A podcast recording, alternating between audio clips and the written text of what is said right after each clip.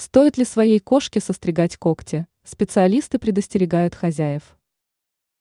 Если у людей ногти имеют повышенное значение для женщин, которые используют их для создания неповторимого стиля, то для животных когти – это оружие. Есть декоративные породы кошек, для которых стрижка когтей – это обязательный ритуал, и животные от этого не страдают. Когти и зубы для кошек являются естественным оружием, поскольку они хищные животные. При этом важно понимать, что у кошек в когтях есть нервные окончания, таким образом любое повреждение когтя причиняет им боль. Для того, чтобы кошка не обрывала обои или не портила ваши вещи, есть множество решений, и гораздо гуманнее воспользоваться ими, чем решать вопрос радикально. И если вы все-таки решили состричь питомцу когти, но не стоит это делать самостоятельно, обратитесь в специализированные клиники.